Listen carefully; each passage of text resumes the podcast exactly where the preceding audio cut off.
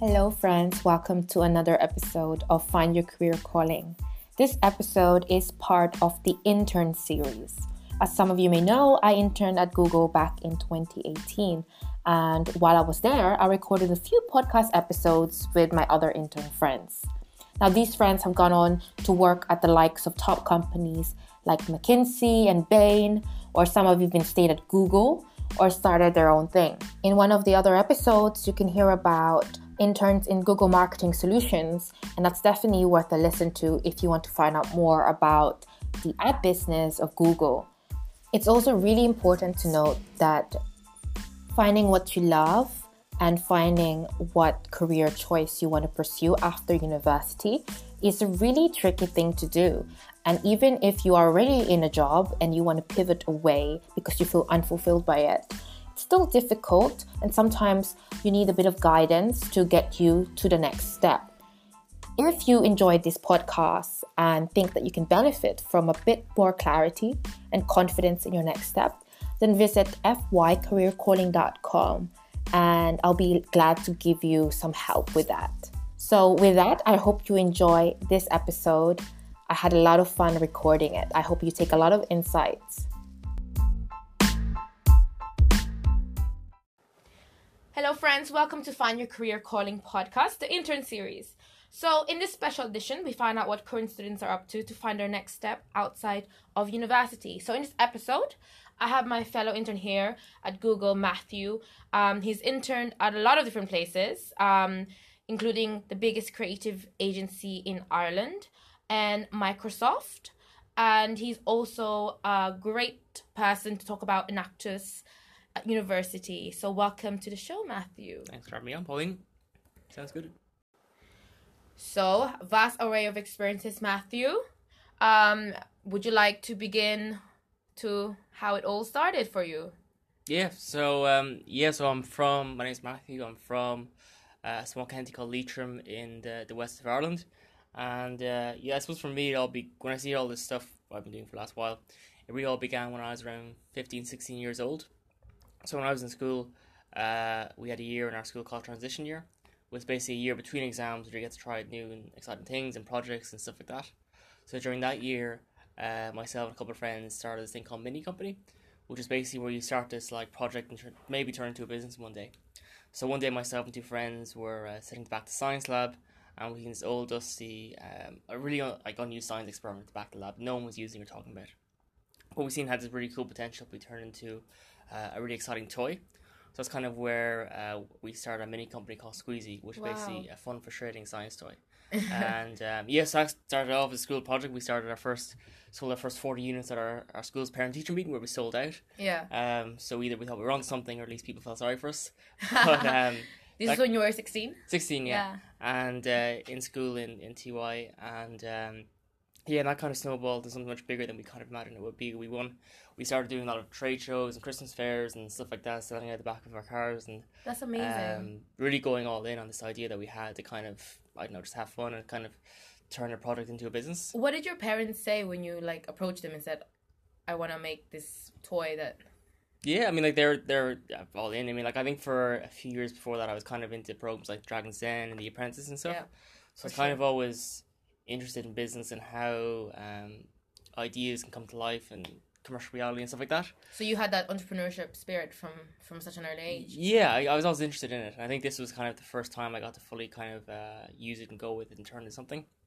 So as the story progressed, uh, that Christmas time we were we were booming, doing a lot of you know uh, sales and stuff like that. And then by the end of April, we were we won the national competition for Ireland's best kind of student run business. So that was a really big deal because it was kind of um, you know sixteen thousand people in that competition, and we were the winners of it. So it kind of gave us a huge and gave me, I suppose, a lot of confidence and kind of um, in understanding that I'm kind of you know I can do a lot of stuff in this space. And then that grew into other things. We won a lot of other competitions. We were on uh, Dragon's Den and TV, where we actually got two offers and, and worked with a dragon for a little I didn't know you were that famous. Uh, daytime TV is kind of where I, yeah, and actually as well out of that, we actually had a lot of like daytime PR, like PR and like daytime TV shows nobody watches. Um, going yeah, showing the toy and stuff like that, and Uh, eventually, what happened was obviously that that Dragon's Den experience was brilliant because you went up on the den, we were pitching for like forty five minutes. Um, it's obviously cut down seven or eight minutes for the actual thing thing. But um, then after that, the Dragon thing it, it worked for a while, but unfortunately wasn't able to, to go where we wanted Scale to it go. up, yeah. Yeah, so then we kind of were left with all the stock and some money in the account and not really an idea what to do with it. So then we went pretty much threw all our eggs in the basket to go to uh, one of the, Europe's largest trade shows for toys and gifts in the UK in Birmingham. Uh, the Spring Fair. That's insane. And this was still like 16, 17 years, right? Yeah, I think I was 17, 18, 18 at this time. So Yeah. three of us packed up everything we had, went well all our, all our products, and How many? How much? How was? How much was your inventory? uh, we had about five thousand units of stock or whatever. Right. and um, they sold for you know the wholesale price was like four or five euros or something like that. So we um we yeah so we had uh, like some money in the account that we wanted to go and you know we didn't want to just leave it there because we were kind of left high and dry in the end, not really know what to do. So I went to this trade show in in Birmingham, and it was a huge experience because you're in this huge big NEC hall Birmingham, is absolutely massive, and you're around like these Lego and Hasbro and not like all these huge companies are kind of have their own stands, obviously much bigger than Yeah. ours. Like a proper trade But show. yeah, with with real buyers and real people with real money. And so we were there for five days, I think it was, from a Saturday through to like a Thursday. Um, those trade are exhausting because you're there from eight in the morning till Yeah. six, seven at night. So you're and you're on your feet as well all the time, always yeah, talking. of course. it's So, a um, proper like retail experience. Oh yeah, definitely, yeah. Can I ask you a question? Because um, so the, our listeners won't know this, but you're quite an introverted person, Mhm. and you're telling me at 16, 17, you're kind of doing all these sales um, jobs where it's kind of you know selling to people in trade shows, selling to people that are individuals, selling to your teachers, Mm. doing competitions. How? I mean, it's great. It's a testament to character that you can come out of being an introvert. But how did you deal with that? Especially because it, you know, a part of being an introvert sometimes is um not liking being in group, big groups of people and public speaking. Mm. It's weird. Yeah, I'm not sure if it, if it affects the public speaking side. I think it's more yeah when you're in groups of large groups of people and so on. I think I, I think in the professional space, it isn't such a challenge because what justifies you is your your value, your, your value proposition and stuff like that. That's kind of what what gives you the confidence to do well in those settings. Like we knew, or at least I knew anyway, going to that trade show, we had a really strong product that had Yeah. was already in retailers and stuff like that, and so that kind of gives you the confidence to um to kind of get over that kind of stuff. I think obviously the introverted stuff comes how you recover. It's kind of the recovery phase Yeah. from like you know it's more just you know you need like just be on your own for a while. Did you Um, feel that your business partner kind of helped you, or did you have kind of complementary personalities? The the Dragon's Den one or the or the friend The friend that you started it off. Uh, yeah, so it was two myself and two friends. Um, yeah, I mean, like I think it kind of taught me a lot around how to build a business around partnerships and stuff, and how kind of um, obviously we started off in school because we are all kind of good friends, and that was kind of it. And but yeah, I think we got yeah the base of it was friendship not really so much skills. Uh, but they're really great guys to do it with. Um, but yeah, I think long if I was to do it again or when I do it again, I think I want to look for someone who has like complementary skills in another area, not just the same as mine. But uh, it was definitely a really cool experience. okay, so you're at this trade show trying to finish up your stock to offer this product that you've invented at 16. Mhm. Where did you go from here? Yeah, so, so at the trade show it was a really cool week. Obviously, you're approached by dozens of buyers and people that kind of um, were buying products for, for stores and so on. Um, at the end of it, we ended up getting into a few different retailers across Ireland and UK and Europe and a random one in Italy. Um, and yeah, and actually one of those was this Art and Hobby Shop and Eason's and stuff, so quite big brands to get on our on our name. Um, but in the end, what happened, I suppose, we were just going to college at that time, and the three of us kind of went our own separate ways, and we kind of figured out it was kind of time to move on to, to the next thing, I think. Um, and so yeah, so with that, um, I had a summer, obviously my summer in first year when I kind of had time to do stuff and wanted to know how to best fill it. So I kind of fairly last minute kind of applied for a lot of internships at, at agencies because I'm really interested in the whole creative process and how brands Mhm, kind of of, um, yeah. come to life and how how ads are kind of created and so on. So um, so yes, that was actually my first um, internship experience in an agency called, agency called Rothco, who I suppose were um, are Ireland's largest independent creative agency. Do a lot of work for some of the biggest brands nationally and a few global ones as well. And how did you find the transition from being kind of your own boss, essentially, and having to work in a corporate environment? Yeah, really wasn't. Yeah, a lot of big changes, I suppose. At least when you're having your own thing, you have your own. Um, You're on your own time. yeah, and you can kind of make your own decision on what you feel is the best way to do something. Whereas when you're in an environment where, where there's, I suppose, you know, millions of layers of politics and management and, you know, people with their own um, incentives and goals and stuff like that, it's a very different world to for trying to build something on your own. Mm-hmm. Um, and I think kind of there, even at that quite early stage, I kind of realized that I'm much, not only do I enjoy working much better on my own, or like with my own thing, but like I'm actually a lot better at that than I think I am in a in a larger corporate environment. Mm-hmm. Um, and yeah, I've kind of even that that's been a theme I've kind of seen in the back of my head as I've kind of reflected on my last few internships that I, I think I do perform a lot better um, in my own um, than I do in a, in a large kind of environment or corporate space. Um, but the reason I always go back to these internships and I always go and get experience is because um, you learn so much and you're around some really talented people in these places and you kind of figure out how um, how bigger businesses succeed. I think every time every time I go to internship, you're kind of taking stuff along the way with you that you can bring on to your next one. Awesome. So we're at Google now, um, but you were at your compet. We are you were at the competitor Mhm. Microsoft. I'll be interested in kind of a comparison between the two and roughly how how your how your experience was at that company and what you got up to. Yeah. So in my course, I'm studying uh, marketing, innovation, technology um, in DCU. And what's really interesting is that part of our course, the third year, is like a full 12 months of work placement. So I managed to find my 12 months in Microsoft. And um, yeah, no, really, um, really interesting, fascinating company, brilliant company to be in for a full year. Um, going through some really interesting change as well. So what I found in Microsoft was like obviously people have stereotypes around Microsoft being very much locked in, old fashioned, um, not very much an innovator in the tech space. Um, but what I found when I was there was very much a company transforming towards someone towards something like that. Um, what's really interesting is is that obviously Microsoft as a company went through a lot of transformation. So um, like when I like a couple years, two three years before I joined, um, CEO Satya Nadella, who's the CEO of Microsoft, joined about three or four years ago. Right. And as soon as he came in, there was huge kind of cultural changes, uh, changes around the company's philosophy and stuff around how they do some, how they do stuff. And um, yeah, no, it was really, um, and I can see that. I can very much see that being changed. Um, I guess it's a slow change, but it's very much a change they're making to make it more open, to make it more um, open to new ideas, and then Mm. open to innovate and stuff. And I suppose really what was really cool there as well is they had this really cool, um, I think one of the best vision statements I've ever seen in a company, which is to empower every person and organization on the planet to achieve more. And that was like the goal star that everything kind of went towards. Like obviously that's an ideal, um, but I think it's a really cool kind of um, vision statement to have. Is no matter what we're doing, we're empowering people to achieve more. And um, yeah, I think that internships was a really great experience because I was in obviously a much larger business than I was in Rothco, and you were kind of you know a lot more layers of you know teams and management and that kind of stuff. But um, again, being there, the people there were just super talented and really smart, and you kind of learn so much within Yeah. a year. I'd like to know how you applied for these companies um, because they're really great companies.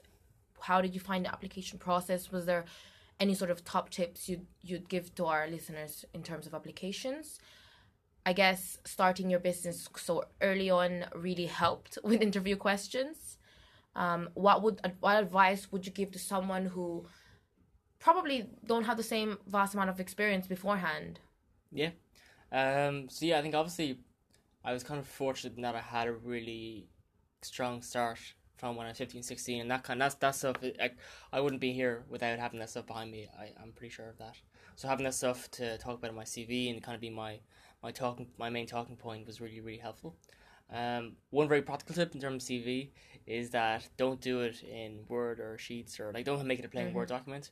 Um, I had mine done up on Canva, I kind of nicely designed with colors and icons and all that kind of stuff. Mm-hmm. Um, You have to show me that. yeah, it's really really cool. Well, the idea of it is is that like if you have like these people realistically think about it, they have hundreds of CVs, thousands of CVs come in from people and Mm-hmm. Make students. yourself unique for sure. Exactly, Just yeah. On the presentation itself, yeah, and figure out what what makes you unique. For me, it was my entrepreneurship and business stuff. and I think as well, um, when it comes to CVs, people forget that you can't just have one CV. You gotta tailor your CV to whatever industry, Mm. whatever company. Mm. It takes time, but it's worth it in the end because if it's the more specific and tailored it is, especially Mm. for someone who have a lot of experience, if you kind of nitpick your experience and really tailor your CV to match the job specification that you're applying for, I think um, you're onto a winner there. Mm, definitely, and as well as was thinking about what to go back to the thing. So obviously, if you have an interview with someone, you're obviously interviewing 10, 20 other people that same day. You have to think when you leave the room, how are they going to remember you, or what's the person, what's the person going to remember you as? They're never mm-hmm. going to remember your name. They're going to remember, oh, he's that guy that um that business squeezy thing. Like. That's what they would say about me when I left the room. Yeah. So just ask yourself, what what can they say about you? Will they say you're that that guy who won all his medals in running? Will they say you're yeah. that uh, person who had these great art pieces and stuff like that? You know. They always say that um, you'll always be remembered, but what you say will always be forgotten. Mm. But how you made someone feel, yeah, yeah, yeah. Whether that be about your your personality, about yourself, mm-hmm. or about themselves, will always be remembered. So I think it's really important. Yeah, perception and key is key to a job interview. Yeah, for sure. Yeah, yeah, yeah. Of course, I'm sure you've faced a host of different challenges throughout all of your internships and throughout your business venture at such mm-hmm. an early age. What challenges have you felt you've overcome and have really helped you grow um, as a professional? That's my first question. Yeah. And just to finish off, what advice would you give to someone who's starting off who, like I said, may not necessarily have a business plan or have, have ventured have ventured out to start their own business, mm-hmm. um, who's a little bit lost on how to start? Yeah, cool. Um, so yes, I think in terms of challenges and stuff. So going back to the, the Squeezy story, um, yes, obviously with that, obviously we're going back to the Dragon's Den. We had the dragon on board. Everything was going great. Um, at that trade show, what actually happened was we were approached by a UK toy company, um, a pretty large company that work with Monopoly and Pictionary and other big brands like that, and they actually approached us to see if they could license our product worldwide. Um, they had these manufacturing facilities in China, and they had all these connections around the world, pretty much to um, to yeah to potentially license our product and obviously make it up, up really big. Um, so what happened was we um, yeah we met the company. They were they were really interested in us. We were interested in them. Uh, they came over to Dublin afterwards to meet us and discuss kind of next steps. And we kind of had a provisional plan in place that they would um, manage our product from that point onwards. And um, so yes, that the idea was we get X percent of every sale they make, and they would have the rights to use the product. So that was kind of, I suppose, the, the ideal end. It would end us going off in the sunset and having someone else manage the product afterwards. But what happened was they took the product, brought it to shows in um, Hong Kong and Germany, the US, like the biggest shows in the world, with the biggest contacts in the world as well. But they just couldn't get anywhere with it. Yeah. They just couldn't get any traction with the product. Um, and yeah, I suppose that was just kind of a very uh, sudden end to the Squeezy yeah. story. And I think for me, it was a huge lesson, and I suppose in in partnerships and stuff, and how you work with people. Yeah. And ultimately, yeah, you can have a great product, you can have a great, you know, everything else in the world, but it's how uh, you work with people and stuff yeah. is so important. And like, I kind of asked myself if I was more um, older, more mature, more yeah. thoughtful in kind of how we managed our relationship, would we've gotten somewhere better with it, or yeah. or kind of how did that go wrong. Um, I think it's kind of not being too hard on yourself and just course, seeing yeah, it as, as personal development. Of course, yeah. Aspect. Um, yeah. But yeah, no, it was it was. Uh, but no, it it all it's all part of the story, and you learn so much from these things along the way. And I think if I was looking back on some of the best um, advice and stuff I've heard, what's one piece of advice that like being very conscious of the person you're becoming in your in your college years. Um, I've heard the idea, it's the idea that who you are in this four year period is who you become for the rest of your life, and like ask yourself what people you hang around with, stuff you're interested in. Um, Only just, as good as your circle, right? Yeah, yeah. Just just knowing that like the person you are now is you're gonna be like that when you get older. So kind of being yeah. conscious and shaping yourself and stuff like that. Um, and as well, one really interesting piece of advice as well, which kind of put it all in context for me, was that um, when you get to the top, there's not really that much there. And like even though we mm. kind of have all these ambitions and dreams and all that kind uh-huh. of stuff to, you know, go high in business or whatever your industry is, um, even when you get to the top, there isn't that much there. It's just a journey that, that it is the pro- trust the process. Yeah, love the process, as our idol Gary Vee would say. Yeah. trust the process. Um, well, thank you so much for your time, Matthew. I didn't realize you've done so much in your short years. it's been an absolute pleasure to have you in the show um, and to have you at Google with me. Mm-hmm. Thank you so much for your time. Thanks, Pauline.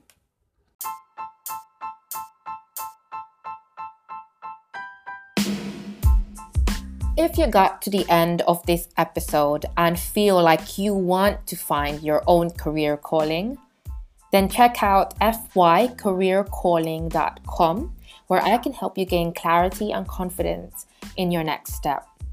If you enjoyed this episode, please don't forget to like, subscribe, and share it with a friend because, friends, life is too short. You gotta find what you love.